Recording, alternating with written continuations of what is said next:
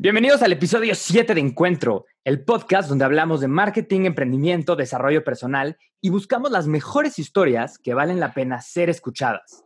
Aquí encontrarás las mejores herramientas y tal vez ese pequeño empujón que necesitas para empezar tu negocio. El día de hoy hablaremos con un gran emprendedor, Luis Mariano Águila. Es fundador y director de Bing Magazine y de Bing Media, una revista increíble que está situada en Interlomas y en Santa Fe. Para los que nos estén escuchando de otro lado, son zonas de México, de la, de la, de la ciudad y del Estado de México. Y es una revista totalmente dirigida para las personas que pues, viven en esa, en esa área, se desarrollan, este, tienen actividades distintas por ahí, son estudiantes, trabajan, etcétera. Y pues es un estilo de un estilo de vida. Y pues terminaremos con la recomendación del día, espacio en el que les recomiendo algún curso, libro, artículo, actividad, video o pues, cualquier consejo en lo personal que me haya ayudado, que pienso que podría tener el mismo efecto en ustedes. Y pues aprovechando que tenemos a, a Luis con nosotros, vamos a usar esta, esta sección para que él nos dé su mejor consejo. Yo soy Manuel Cuevas y esto es Encuentro.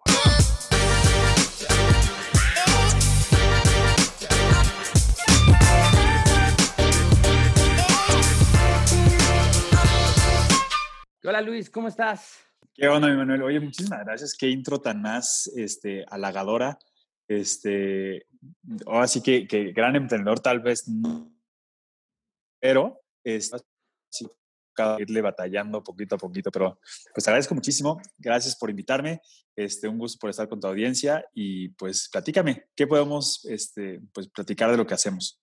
Ah, es que dices que gran emprendedor no sabes, pero antes de, de empezar a grabar platicamos, Luis y yo, que algo que tiene que tener un buen emprendedor, más que la mejor idea, más que eh, todo el capital del mundo, lo que sea, es la constancia y estar ahí. Correcto. Y estar todos los días este, dándole, trabajando, eh, ahora sí que todos los días ser, ser constante, estar luchando por lo que quieres y eso se lleva de calle a la mejor idea que, que nunca se... cien por ciento. Se, se usa. De hecho, se dice que si escribes una idea en, en el papel, pero no la aplicas, el papel vale más que esa idea. Claro, claro, totalmente, totalmente. Justo el mundo no vive de, de ideas, ¿no? Es el, el proyecto ya realizado el que vale la pena. Y sí, o sea, yo creo que, como bien dices, yo creo que cualquier buen emprendedor tiene que ser alguien bien machetero. Alguien que esté dispuesto a despertarse, desayunar, comer, cenar y a veces no dormir pensando en que el proyecto se tiene que realizar. Y si no se realiza el proyecto, te frustras. Y eso quiere, quiere decir que está bien porque estás muy comprometido con tu proyecto. Entonces estás ahí hasta que se haga como quieres que, que se logre.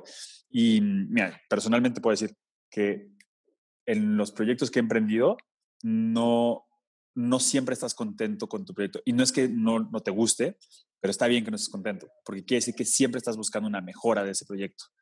Y eso te impulsa justo a que entonces te despiertes con más ganas, que busques cómo mejorarlo, que busques cómo crecerlo. Y un negocio que se queda estático también, pues deja de ser un negocio divertido. Entonces también parte de un emprendimiento es que dentro de ese emprendimiento sigas emprendiendo nuevas ideas del mismo, ¿no? Entonces, pues ahora sí te digo, yo creo que es más, me considero más machetero que buen emprendedor. Platícanos, ya me sé tu historia, pero... me encantaría escucharla. ¿Cómo empezaste? Luis tiene una historia muy divertida que no, no sé si el, el emprendedor nazca o se haga, que es el, el debate que todo el mundo se hace. Pero sin duda, cuando alguien se despierta a querer vender este, fundas para, para lavadoras, es porque una chispa diferente trae adentro. Entonces, Luis, claro. platícanos, platícanos de tu historia. ¿Cómo empezaste y... y después, ¿qué te llevó a, a querer emprender con Bing? Claro, claro. Mira, ve, te platico. Este, yo la verdad es que desde chavito tenía muchísimas ganas de, de no emprender, pero sí hacer algún proyecto o algo mío, ¿sabes? Este, entonces, pues, desde muy chavito traté de, de, de pues, buscar algún negocito o algo que fuera divertido para hacer.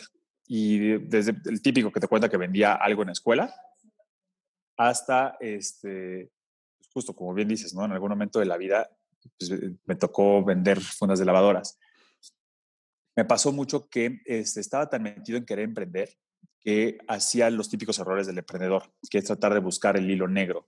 buscar algo que no existe porque quieres hacer un producto totalmente nuevo que va a romper con todos los paradigmas, y entonces me enfocaba en buscar algo nuevo y ahí me atoraba. Y eso hacía que entonces el emprendimiento que arrancaba no prosperara. Después cometí otro error bien grave que hacen los emprendedores, que era buscar el negocio por negocio y no algo que te guste hacer. Y justo es el caso de las fundas de lavadora, ¿no? Y hasta que después llegué ya a algo que me gustaba, que actualmente es lo que hacemos, que es Bing. Y ahí es cuando te das cuenta que no emprendes ni por dinero, ni por negocio, ni por el hecho nada más de crear un producto totalmente nuevo.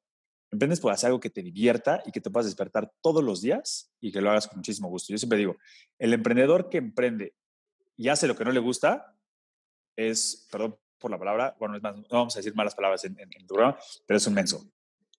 Ah, ¿sabes? Sí se puede, sí se puede, no te preocupes. Pues, bueno, pues está, a lo que voy está bien pendejo, ¿estás de acuerdo? Porque si, si lo haces así, pues entonces dejas de, de divertirte. Imagínate qué tontería que dices, a ver, voy a emprender, ¿qué vas a poner? Voy a poner un puesto de tacos, padrísimo. Oye, ¿te gustan los tacos? No, me cagan los tacos, pero déjala, Ana. Te va a pasar que a los dos meses, como te choca el olor de tacos, te choca la comida de los tacos, te choca el ambiente de los tacos, pues tú solito le vas a dejar de poner atención y ganas a tu proyecto. Entonces justo me llevó a pasar en varios, varios este, proyectos. ¿Cómo empecé? Este, yo creo que el, el primer emprendimiento que tuve fue primero con, este, yo estudié cine, nada que ver con, con lo que un emprendedor normal este, estudia. Yo estudié cine y estaba muy clavado en querer llevar cine al aire libre a comunidades que no tuvieran acceso al cine. Entonces ya sabes, me clavé, me metí, encontré en China una, una pantalla inflable, la compré, me la enviaron a México y desde ahí dije voy a emprender haciendo cine gratuito al aire libre. Ahora, tiene que volverse negocio. ¿Cómo lo va a volver negocio? Dije, pues claro, voy a llegar con los municipios o con el presidente municipal de X zona, específicamente en Morelos, y les voy a decir, güey, tú paga publicidad por salir en mi pantalla y yo le regalo a toda tu gente una película todos los sábados.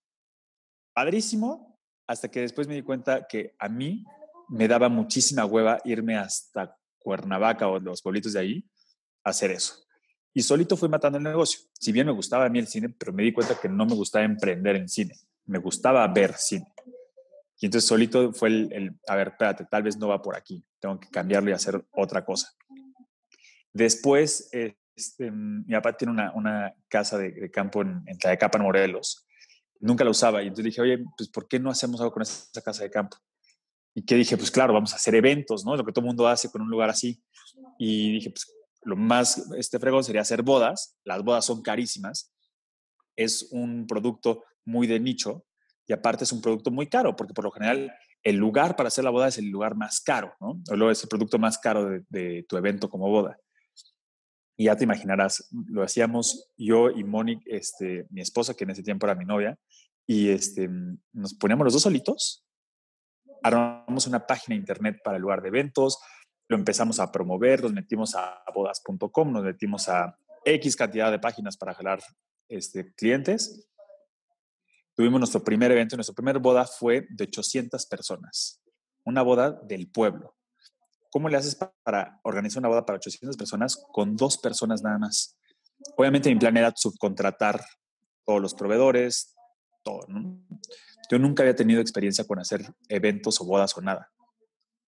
Y pues fue un caos. Literal, te lo digo, fue un caos. O sea, me peleé con Moni N cantidad de veces. Este, me di cuenta que a mí no me gustaba hacer eventos. Este, después, si la riegas con un evento así, pues estás hablando que la estás cagando con el día más importante de dos personas. Y más allá de dos personas, el día más importante de la novia. Y entonces imagínate hmm. que en nuestra primer boda, la novia terminó sucia porque se nos encharcó una parte del pasto porque no terminamos bien los baños. Este, estaba enojadísima porque el vestido ya se le había arruinado. Eh, no compramos hielos suficientes, entonces tuvimos que ir a comprar hielos a otro lado. Eh, la pirotecnia la compramos porque nos salía más barato y ganarle un poquito más. La compramos con un reverendo baboso y terminamos tronando todos los cohetes de un jalón en el piso. Quedó fatal. A lo que voy es que Por, no, por, por querer hacer algo por negocio o por lana, pensando el proyecto en lana, este, pues yo terminé justo matando el, el, el negocio, porque al siguiente día dije, en la vida vuelvo a ser una madre así. todo el dinero que habíamos ganado lo tuvimos que reinvertir para justo, puta, perdóname al tal proveedor, eh, regrésale el, el, un monto a los novios porque quedaron este, insatisfechos, paga esto y esto extra porque no calculaste que ibas a tener más gente. Entonces, todo mal. Y ese fue mi segundo emprendimiento. Y en ese inter, este, yo estaba negado a chambear para alguien. Negado. Sí, yo decía, yo soy emprendedor de corazón y yo no voy a chambear para nadie y yo tengo que hacer mi este, negocio solito. Y muy malo. Yo creo que, como recomendación, todo emprendedor en algún momento de la vida tiene que chambear para alguien. Por dos razones bien, bien importantes. Uno, pues es mucho más fácil este, regarla cuando no es tu lana. Entonces, si estás aprendiendo un, un oficio, ya sea venta, sea mercadotecnia, sea lo que sea, pues si la riegas no es, no es tu lana. Este, entonces, pues aprendes. Y la otra es que también aprendes mucho del tipo de jefe que quieres ser el día que emprendas. No es fácil ser líder al ser jefe. Y el que es jefe, pues es alguien que tiene una idea muy de jefe, ¿no? Muy de antaño. Y lo que tienes que aprender es ser líder. Y entonces cuando tienes un jefe, pues te das cuenta que lo que no quieres ser es tal vez como él. O bien aprendes cosas muy buenas, ¿eh? Y dices, ah, quiero ser como este cuate y quiero hacer que mi empresa, mi negocio crezca. Y también te das cuenta que los emprendimientos no siempre son la idea o no siempre son el proyecto en sí, sino que es la gente que te ayuda a hacer que el proyecto crezca. Porque si no, o sea, como te decía, si lo hacen dos personas o una persona, pues tu crecimiento es limitado, ¿no? A lo que una persona por tiempo y capacidad humana puede hacer. Pero si lo haces con cien personas, entonces pues es exponencial y obviamente la ganancia es exponencial. Entonces te digo, yo estaba negado a querer cambiar para, para alguien, pero la vida te para, no tienes lana. Y pues ahí, ya sabes, andaba de novio con Moni, entonces tenías que ver cómo. Y ahí me puse a trabajar y fui aprendiendo en diferentes áreas que lo que más me gustaba hacer y me di cuenta que lo que más me gustaba hacer era vender. ¿Ok? En este inter de trabajar para otras personas, obviamente quería seguir emprendiendo y como contabas, este, pues de repente un día vi la oportunidad porque mi papá tenía, tiene una fábrica de plásticos, me pidió el favor de dejar unos ganchitos a un cliente y me di cuenta que este cliente hacía fundas para lavadora y las vendía para Walmart, pero el proveedor con el que tercerizaba el servicio del remachado de la funda, o sea, la, la costura de la funda, le había quedado mal. Y es ahí en donde sí, si bien no todo el mundo nace emprendedor, pero sí tienes un chip distinto. Te llama el, el, el negocio, te llama el, el, el ver qué haces. Iba pasando, yo no tenía que, que pues, meterme esa bronca. Pero le pregunté y me dijo, oye, pues este... Sí, ¿sabes qué? Sí, me ensayó el, el proveedor de, de la remachada esta de costura de la funda. Yo le dije, ah, pues mira, qué coincidencia. Yo tengo una fábrica que hacemos justo costura. Yo te lo hago. Yo no tenía, Mao, o sea, digo, Manu, Manu, Manu perdón, Manu, Manu, yo no tenía un, cara, pero un carajo de, de idea de cómo hacer este, costura. Y ni siquiera tenía las máquinas. Y le dije, órale, va, yo le entro. Me dijo, ¿sí puedes? Sí, sí puedo. Y quedé con él que le entregaba cincuenta mil fundas en quince días. Salí de ese lugar, me fui a buscar cuánto costaba una máquina de costura. Vi que una máquina de costura costaba diez pesos. Pedí un préstamo, nadie me lo quiso dar. Fui con un tío, el tío me prestó, Moni me prestó una lana. Y con eso compré cuatro máquinas de costura. Para sacar cincuenta mil es imposible con cuatro máquinas. Pues imagínate, te imaginarás, tuve que aprender a coser, contraté costureras, cosimos, entregamos las dichosas este, fundas ya remachadas para el cliente este. El cliente entregó sus cincuenta fundas a Walmart y yo esperaba que, pues, con cualquier cosa, ¿no? Compras y te, te dan la lana luego, luego. No, yo no sabía que Walmart te paga noventa días y el cliente este pagaba a ciento veinte días. Imagínate yo, empresario chiquito, que ya había invertido en comprar cuatro máquinas con ni siquiera mi lana, lana prestada, con sueldos de un mes de gente que ya le debía un sueldo, me entero que me van a pagar hasta ciento veinte días. Yo no tenía un backup financiero para poder entonces pagar y después crecer mi producción y tener más máquinas. Pues así como te cuento, así como se acabó el negocio. Me duró un mes. Le tuvimos que regresar al cliente sus moldes, le dijimos no, nos funcionó. Y entonces ahí voló lo mismo. Seguía aferrado a querer emprender con pues, una idea que no era mi idea. Estaba tratando de buscar lana. Yo creo que es el peor error que puede hacer un emprendedor, emprender por, por, por lana, y se murió ese negocio. Y sí, me ¿cómo te digo? Darle, me gustaría darle doble clic antes de que sigas ¿Ah? con, con, con tu historia de cómo emprendiste la, la revista. Que algo muy cierto es que a mí se me hace muy buen consejo para, para un emprendedor, para las personas que quieren hacer un proyecto, es que cuando se te, pre, se te presenta una oportunidad, di que sí. Mira, la oportunidad claro. se va a ir. Tú di que sí, aunque no lo sepas hacer. Luego aprendes cómo Eso lo sí. haces. Pero en ese momento agarra la oportunidad y así te hayas, hayas dicho que sí, exactamente, algo que no tienes ni idea cómo. Es más fácil aprender a hacerlo y tratar de sacarlo como sea, a decir no porque no sé y la oportunidad nos regresa. cien por ciento, cien por ciento de acuerdo contigo. Pero, pero si vas a tomar la oportunidad, también tienes que echarle coco a la oportunidad, ¿sabes? Antes de decir sí. Porque también si te avientas este, al ahí se va y dices, a ver, hay una oportunidad, va, voy con todo. Y no la analizas, la analizas un poquito, pues caes justo después en, en, en broncas que te podías haber evitado. Pero estoy totalmente de acuerdo contigo. Las oportunidades son una vez en la vida y si se te van, va a haber un millón de gente más viva que las va a tomar. Entonces, si te llegó a ti primero, pues no seas menso, agarra y súbete luego, luego al tren. Claro, ahora sí, continúa con tu, con tu historia.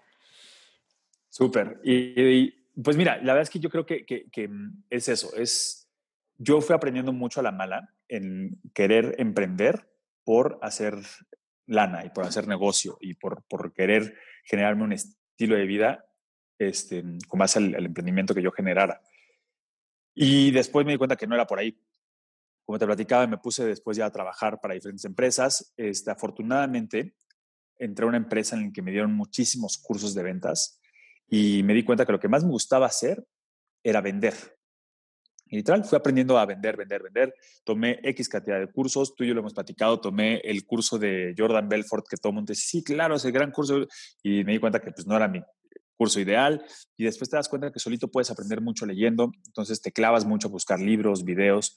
Independientemente de que yo estaba trabajando para alguien, fui aprendiendo cómo vender un producto que no era el mío, pero que adopté como mío.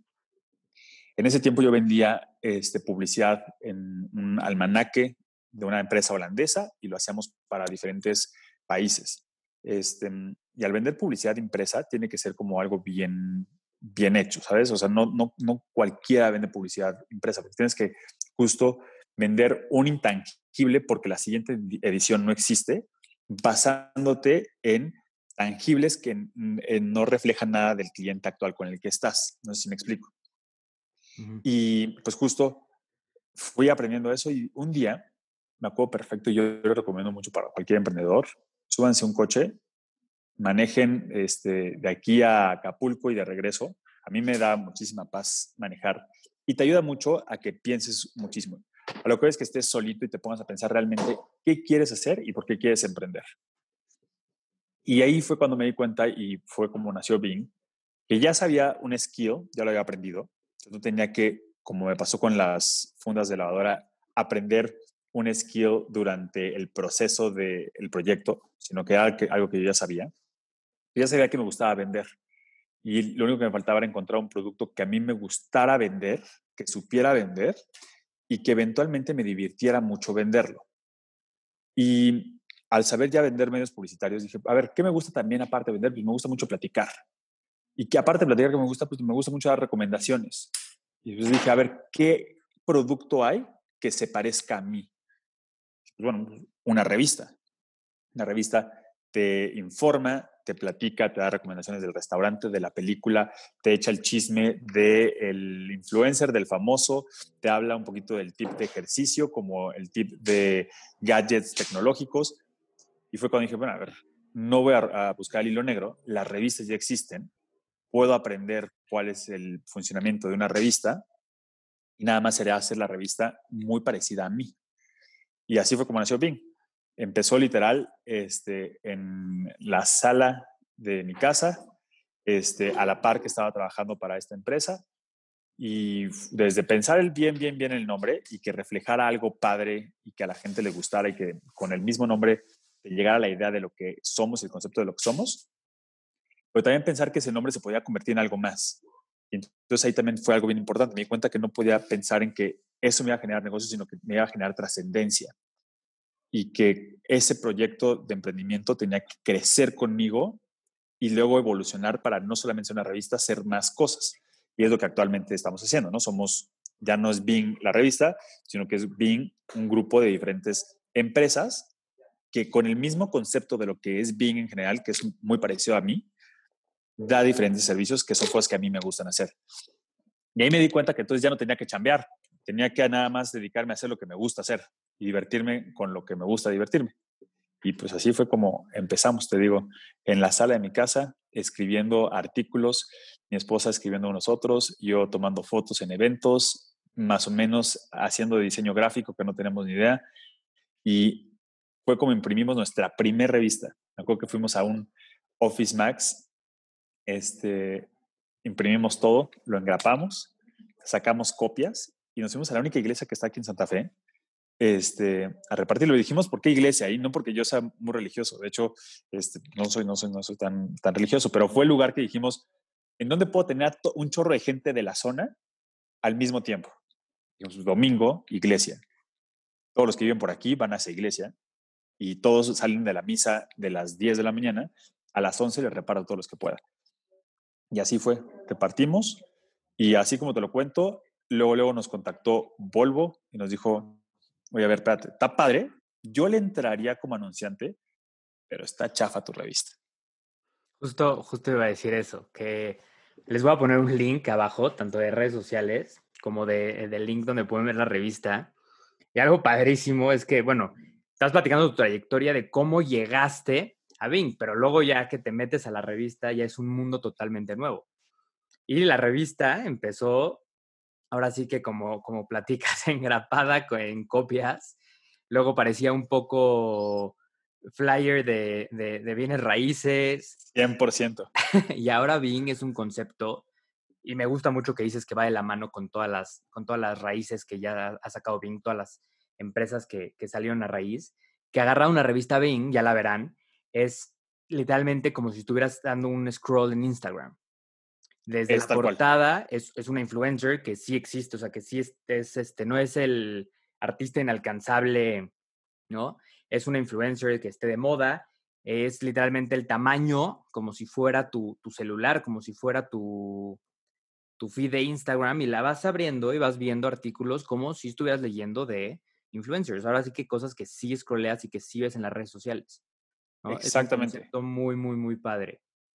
Entonces, pero nos tardamos ¿eh? en llegar a, a, a ese concepto. Como bien dices, yo estaba muy cerrado a, a, al principio a hacer, ya teníamos el proyecto, ya sabíamos qué queríamos hacer, yo ya sabía que era algo que me gustaba hacer y vender, pero te, seguía teniendo un error, que era el que yo tenía que hacerlo todo.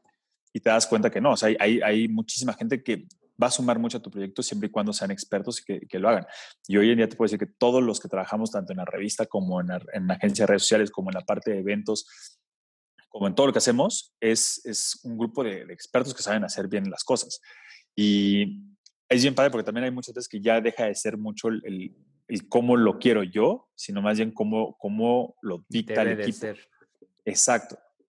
Como dices, empezamos con una portada horrible que eran fotos de los edificios más este, pues, relevantes de Santa Fe. Y esa lo, lo poníamos ahí, la revista se volvió, bueno, es gratuita, y la poníamos en centros comerciales y veíamos que no se acababa al principio. Así como grave error, el primer día, que, por el primer mes que hicimos la, la revista, hicimos diez mil ejemplares y nos regresaron diez mil ejemplares. O sea, nadie agarró la revista. Porque tú, justo como decías, parecía que, que era un folleto de bienes raíces y lo que menos quería la gente era otro, folle, otro folleto más de, de bienes raíces. No se tomaban el tiempo de abrir y ver el contenido.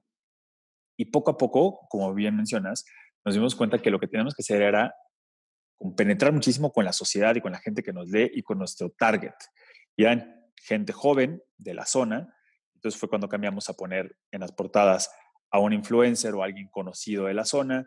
Empezamos a invitar también colaboradores para que ellos escriban en la revista y entonces quedan artículos muy hechos de la gente para la gente y ellos mismos se vuelven embajadores de la revista porque ellos promueven que la gente lea sus, sus artículos y obviamente el equipo editorial genera artículos de mucha tendencia para que entonces sí sea información relevante y que te guste. Y el plus que ya después le dimos fue ponerle códigos cu erre y entonces tú escaneas con, con tu celular el código cu erre y entonces haces ese match entre tu revista física con tu revista online. Y fue cuando abrimos el portal digital.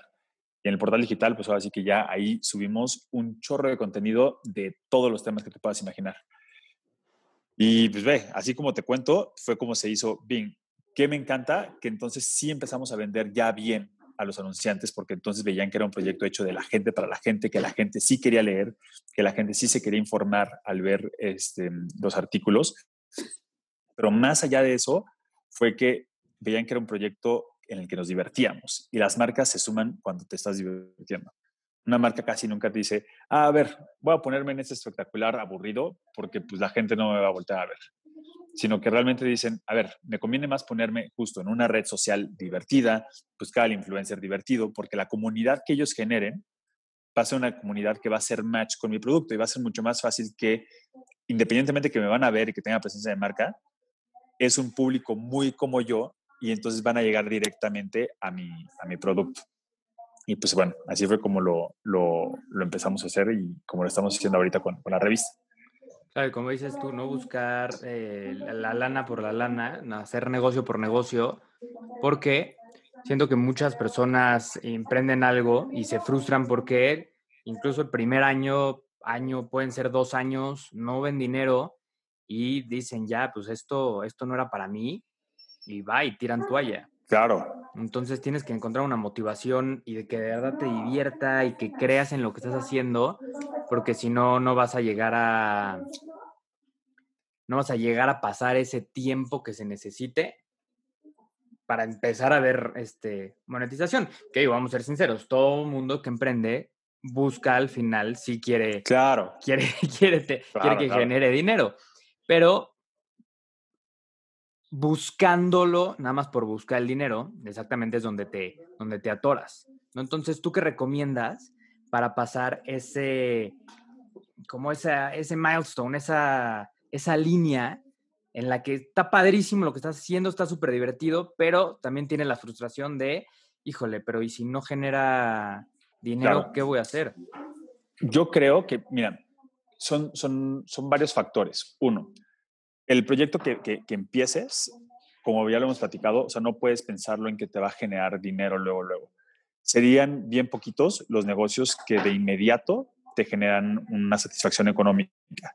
Lo que tiene que ir más allá es que tu proyecto tenga tres cosas importantes al principio. Uno, mucha satisfacción profesional y personal para ti.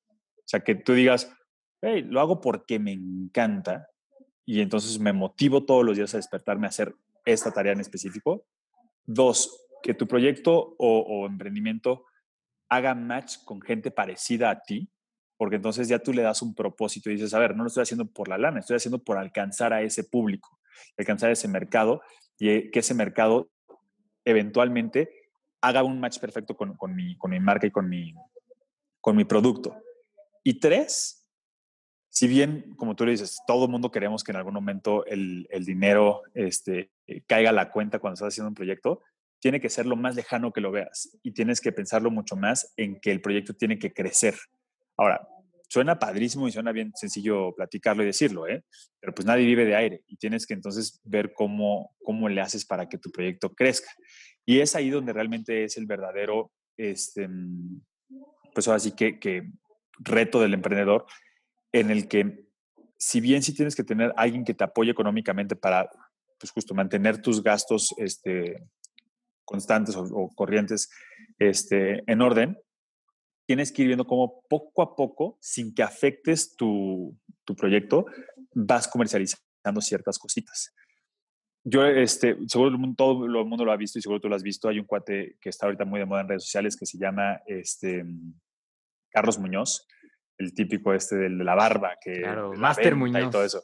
Master Muñoz, exacto. Este, yo no, no congenio con muchas ideas, pero sí con una bien específica. Tienes que ir haciendo cadenas de negocio. Tienes tu primer negocio o tu primer concepto o emprendimiento Y de ese vas viendo dónde hay oportunidades. Obviamente que no te saquen de ese primer emprendimiento, pero sí que te vayan generando ciertos flujos para que, uno, vayas generando más fuerza económica en este proyecto inicial y dos, vayas encontrando también otras oportunidades de negocio y esos siguientes negocios los crezcas, ¿no? Claro, justo ahorita está hablando mucho de las cosas que deben, o sea, negocios que tienen que ser escalables. Exactamente. Sí. Exactamente, exactamente. Entonces, justo este, fue lo que nos pasó con, con, con Bing, como te decía, y tú lo dijiste ahorita muy bien, durante casi un año nosotros no ganamos un peso. Si bien ya vuelvo, teníamos una promesa que les había gustado la, la revista y en algún momento se iban a anunciar con nosotros, pues ¿cuál? O sea, por más que la mejoramos, imprimimos mejor todo, nadie se anunciaba. Y así estuvimos casi un año hasta que después de machetearle mil veces, cayó. Y la gente empezó a caer, los anunciantes empezaron a caer porque empezamos a hacer cosas muy divertidas y se querían ver en algo divertido. No, no creían nada más en una revista, porque revistas hay muchísimas. Pero cuando encuentras el diferenciador importante de tu proyecto, es cuando te empiezan a caer solitas las marcas o los clientes, ¿no? Y pues así, es así que aguantar, aguantar, aguantar, ver cómo de una u otra forma vas generando estas este, cadenas de negocio y te van ayudando a que tu negocio principal crezca, porque eventualmente esas cadenas pues, crecen y también se vuelven otros negocios. Hoy en día te puedo decir que Bing, como te decía, ya no es Bing la revista. Ahora tenemos Bing, la revista física, que vendemos publicidad impresa. Tenemos el portal digital, que igual vende publicidad dentro del, del portal digital. Tenemos dentro de ese portal una sección que se llama Bing T V y estamos haciendo programas y contenido audiovisual original, el cual también vendemos para, para clientes. Y al aprender a hacer muy bien eso en redes sociales, dijimos, oye, si lo estamos, estamos haciendo muy bien para nosotros en redes sociales, y en Facebook ya llegamos a treinta mil seguidores, y en Instagram estamos en veintiún mil quinientos seguidores, y en el portal digital estamos teniendo veinticinco mil visitas únicas. Y fue cuando abrimos la agencia de redes sociales. Ahora, como te platico de esto, es no la abre ya Luis, ¿sabes? Si bien de repente me di cuenta que había por ahí oportunidad, yo no sé diseñar y por eso tenemos a un jefe de diseño. Yo no sé escribir muy bien y entonces tenemos una jefe editorial. Yo no sé hacer videos muy bien y por eso tenemos a un jefe de, de producción audiovisual. Yo no sé hacer bien redes sociales y por eso contratamos a un equipo de expertos de redes sociales. Y de empezar en un sillón en mi casa, te das cuenta que vas haciendo justo cadenas de negocio y vas escalando tus negocios y vas generando un ambiente y proyectos tan divertidos para ti que se contagie para el equipo que se suma a tu proyecto y que ellos también se diviertan y entonces hagas que este proyecto ya no sea tuyo, sea un proyecto de muchos en el que todos se divierten y todos aprendan y todos crezcan junto, junto con el proyecto. Y ahora sí que el dueño de, de, de Bing se vuelve Bing en sí. Bing te va pidiendo más cosas, Bing te va pidiendo más gente, Bing te va pidiendo crecer cada vez más. Entonces eso es, creo que es el reto importante del emprendedor. Yo te digo, me despierto todos los días sin saber para dónde voy, pero es lo padre, porque entonces es Pues es como te estás divirtiendo, ¿no? Hay un reto nuevo todos los días. Y eso es muy importante porque también la gente que, que está buscando la inspiración y un día despertarse, hoy sí estoy motivado para hacerlo, ya lo he platicado en capítulos anteriores, lo platiqué, platiqué de los hábitos con, en, el, en el capítulo pasado y platiqué con el capítulo tres con, con Renata Gómez de, de justo de que todos los días no va a existir esa motivación, más bien tienes que ser constante tú. Y todos los días, claro, aunque te despiertes, y mira, somos humanos. Yo también me despierto con flojera de trabajar un día. Yo también me despierto con flojera de hacer ejercicio. Y así, para, este, para, no paras de contar cosas. Pero que tú, por lo menos tu meta sea más grande que en ese momento que no quieres hacer nada, digas, bye, ¿sabes qué? Un día más. cien por ciento. cien por ciento. cien por ciento. El, el mejor entrenamiento, por ejemplo, para los, para los futbolistas, es cuando no quieren entrenar. Uh-huh, uh-huh. Y ahí hay una plática, ahorita le, les digo de quién es, muy, muy famosa, que dice que justo el día que más flojera tiene es cuando más fuerte entrena, porque sabe que es ahí donde cuenta. Claro, cien por ciento. Es igual el emprendimiento. Cuando más negro lo ves, porque es muy fácil cuando te encarrilas y todo va bien, decir, pues sigo, porque ya es una bolita de nieve y ahí sí estás feliz. Lo difícil es cuando no. Y cuando te tienes que parar y decir, híjole, hoy no, pero voy a darle. Y mañana tampoco claro. salió, pero voy a darle. Y ahí, y como justo como decías al principio, es tener el dedo en el renglón bien puesto todos los días y ser machetero y estar, y estar, y estar, y estar, y estar. Y solito, solito parece, parece hasta suerte, ¿no? Cuando, cuando cae. Exacto. Pero que, que justo es eso, ¿no? Mucha gente este, lo ve por fuera y dice, ay, mira, qué suerte el de este cuate que le pegó, ¿no? O yo, yo traté de emprender, pero no, yo no tuve suerte, pero él sí tuvo suerte y sí, sí le pegó.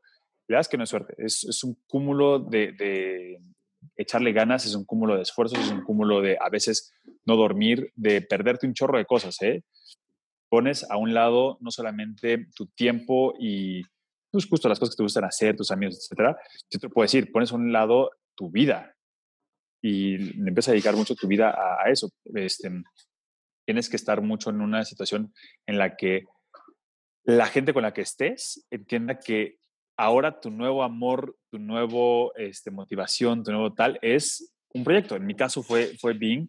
Y todos los días me despierto porque ya le merezco un respeto y un, unas ganas al proyecto en sí. Y como dices, hay días que...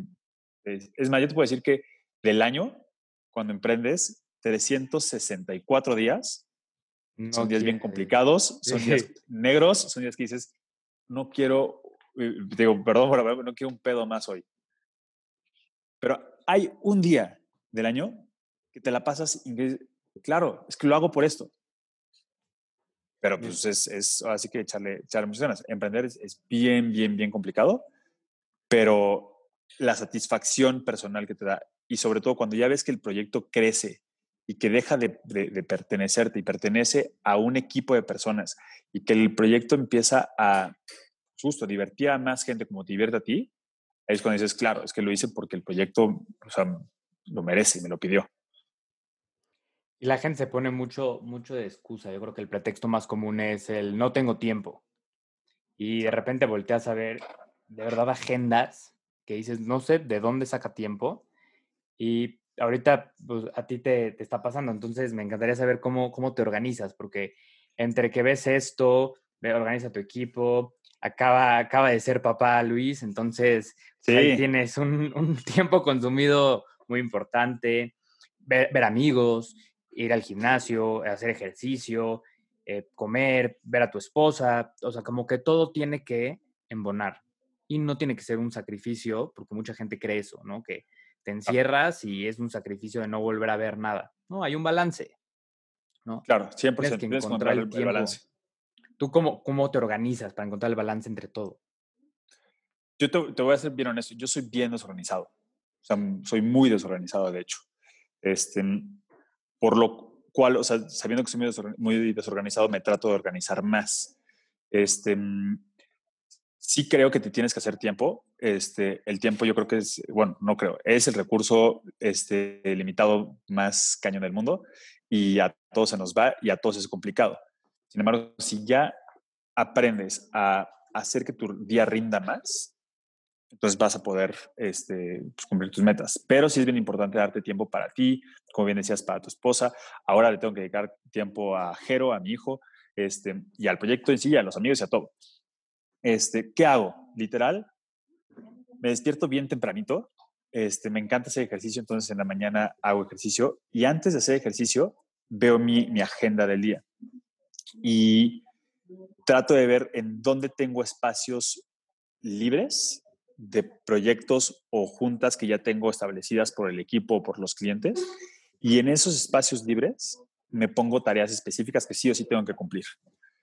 ¿Cómo? Y desde, va, desde algo bien importante como este, mandar una cotización.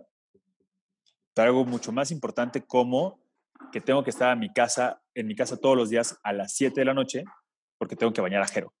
Y entonces ya no hay forma que me pierda el baño de Jero, ¿sabes? Entonces tengo que ver cómo juego con mis tiempos del día para que lo pueda cumplir. Este, lo que sí te puedo decir es que no existe el horario ideal del emprendedor. Todos aquellos que vemos en las películas que es el güey que se despierta a las once de la mañana, este, desayuna en su casa, en la terraza, y después va una hora a la oficina, da dos o tres instrucciones y se regresa a jugar golf. No existe. Este, todo el día estás trabajando. Todo el día tal vez... Hay negocios que tal vez no tengas que estar presente, pero en la cabeza todo el día te está girando, todo el día estás viendo cómo cumples el siguiente reto, cómo haces la siguiente cosa que quedaste que iba a hacer, cómo subes este, el rendimiento de tu equipo, así como cómo logras que tu proyecto ahora venda más o este, solucionar un problema de, del mismo. Entonces, para que tengas ese tiempo y le puedas dedicar ese tiempo extra a tu, a tu proyecto, la única forma es hacerlo. ¿Y cómo lo haces? Pues así que pues malabareando tus horarios. Desde las cinco de la mañana hasta las doce de la noche, duermes un ratito y otra vez a darle y a pensar cómo rendir más al siguiente día. cien por ciento. Entonces, esto es una gran lección para todas las personas que, que quieran emprender, y justo en este podcast es lo que buscamos, historias diferentes, porque siempre hay alguien diferente que lo va a ver desde su punto de vista. Mucha gente concuerda en muchas cosas, algunos no, pero justo de eso se trata la vida y justo de eso se trata aprender. Poder encontrar todos los puntos de vista, todas las historias y todo, y poco a poco crear la tuya, ¿no? De todo lo que vas viendo que embona contigo, que embona con tu personalidad, que si te gusta, no te gusta.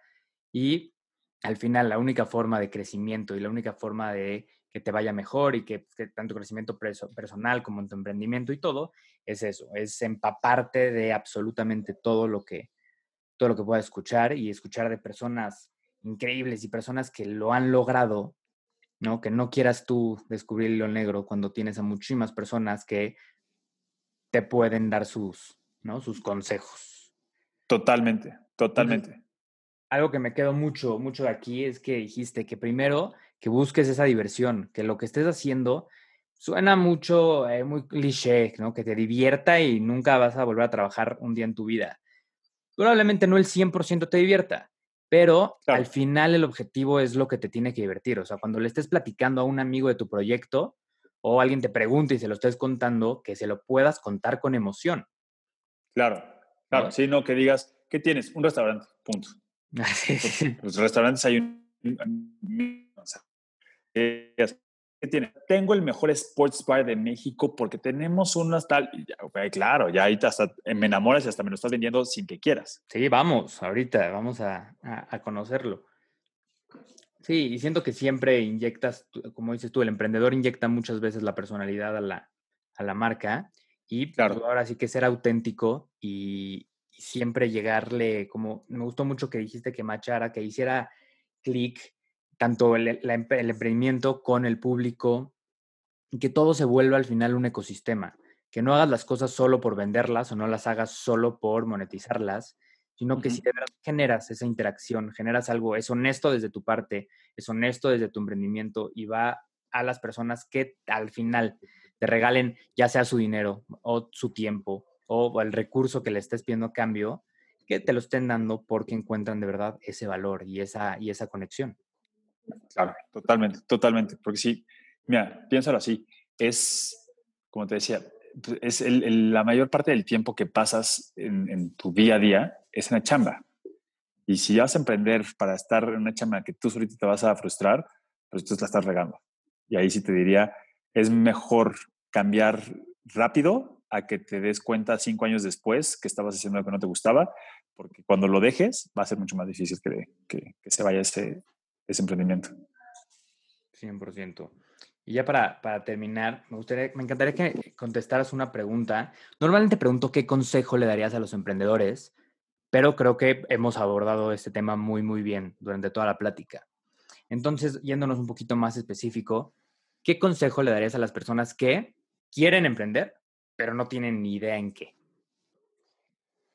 Híjole, yo creo que... que pues sí, o sea, sí es bien complicado porque, porque emprender todo el mundo lo quiere hacer, pero cuando te das cuenta que emprender es una bronca, este, ahí es cu- cuando, cuando, cuando es difícil, ¿no? Entonces, lo primero que les puedo decir es, échen, échense un buen clavado a qué implica emprender y si están dispuestos a sacrificar un chorro de cosas, tiempo, esfuerzo, a veces amigos, a veces familiares, este, obviamente dinero, pero este, que primero sepan muy bien que van a sacrificar mucho. Todo el mundo lo dice, ¿no?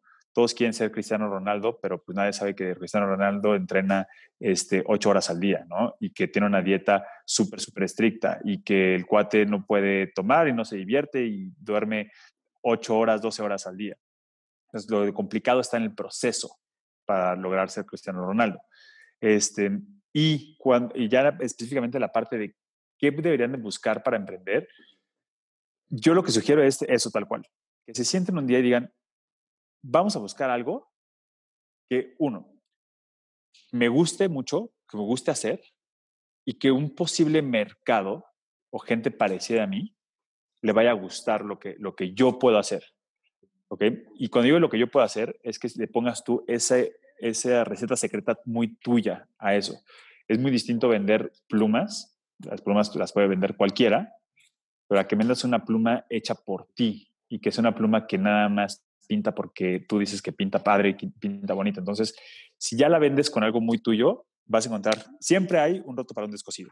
Cuando encuentres que es un producto que te divierte mucho, que te va a gustar vender y que vas a encontrar a esa gente igual de loca que tú que le va a gustar comprar ese producto, empieza a hacerlo. Y antes de que ya te avientes como, como ahora sí, como gordo en tobogán, y digas, ya voy con todo y voy a hacer este proyecto porque ya pensé que sí, ya lo analicé, ya estoy dispuesto a sacrificarme. Más allá de todo eso, este, piensen en todos los, los odds que pueda tener este, este producto, ¿no? O este, este emprendimiento. ¿Con qué me puedo detener? ¿Qué no puedo este, hacer solito? Eh, ¿Qué dudas tengo? Y acérquense a cualquier emprendedor que ya lo, ha, que ya lo ha hecho, haya hecho antes.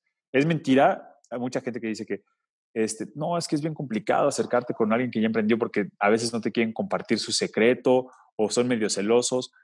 Yo creo que el güey que emprendió bien y que le costó emprender sabe lo difícil que es emprender y con muchísimo gusto cuando alguien te pregunta o te pide un consejo lo haces con todo el gusto porque hay veces que, que tú no recibiste ese consejo y entonces, güey, si le puedo ahorrar la chamba y el sacrificio y el dolor y el llanto y las desveladas a alguien, puta, güey, te ayudo y te paso ese, ese tip. Entonces, ya que tengan su proyecto bien armado, ya que sepan que se van a sacrificar, ya que sepan que se van a divertir haciendo su proyecto, acérquense con un emprendedor y díganle, ¿tú qué le moverías? ¿O qué me ayudarías? ¿O qué me aconsejas hacer? Y ahora sí que ya les den su consejo, pues ahora sí que pues van con todo. Y hasta que el proyecto se vuelva lo que quieren que sea. Exactamente. Muchísimas gracias, Luis, de verdad. Fue una, no, una gran plática. Estoy seguro que a todos les va, les va a ayudar muchísimo. Y pues como concluyo siempre todos los programas, al final puedes escuchar, aprender y todo, pero pues nada, nada, nada va a tomar acción ni forma hasta que te pongas a trabajar tú, ¿no? cien por ciento, cien por ciento. Pues ojalá este haya sido, siempre con cada capítulo busco que esta sea la chispita, el detonante que diga, justo estaba buscando una señal, ahora sí voy, ahora sí me voy a aventar a emprender. Eh, Buenísimo. Sigan a Bing, les voy a poner los links aquí abajo, pero en Instagram están como Bing-México, Bing escrito B E I N G-México. Eh, suben un es semanal, eh, Vitamin B. Es semanal, se sube todos los lunes a las tres de la tarde, lo lleva Alan Garduño, él es el host del programa y es ahora sí que el chismógrafo oficial de todo lo que tenías que saber de la cultura pop en el momento. Entonces ya, ya escucharon, vayan, síganlo, véanlo, está muy bueno, está muy divertido, la verdad vale mucho la pena, el que tenga la oportunidad de hacer una vuelta para, para ver algunos ejemplares y pues seguir un poco más de, de, esta, de este gran emprendimiento. Muchísimas gracias, pues a ti muchísimas gracias por, por invitarme, Manu, la verdad es que es, es padrísimo justo este, hablar contigo, yo te admiro muchísimo. Solo este, por el simple hecho que eres alguien bien joven con una chispa totalmente distinta para, para emprenderlo. Traes mucho, mucho en ti y con muchas ganas de todo lo que haces. Entonces, pues justo, síganlo, este, sigan escuchando sus podcasts que está buenísimo y de verdad, muchas gracias por darme este espacio para platicar contigo y con tu audiencia. Muchas gracias, Luis. Con esto concluimos el episodio de hoy. Muchas gracias por escuchar. Recomiéndale este podcast a todas las personas que creas que se podrían beneficiar de escuchar esto. Todo aquel que esté buscando aprender nuevas cosas y así como tú, busquen algo diferente. Sígueme en Instagram como arroba EncuentroDigital. Encuentro escrito con Q. Y suscríbete al podcast donde sea que lo estás escuchando. Yo soy Manuel Cuevas y esto es Encuentro.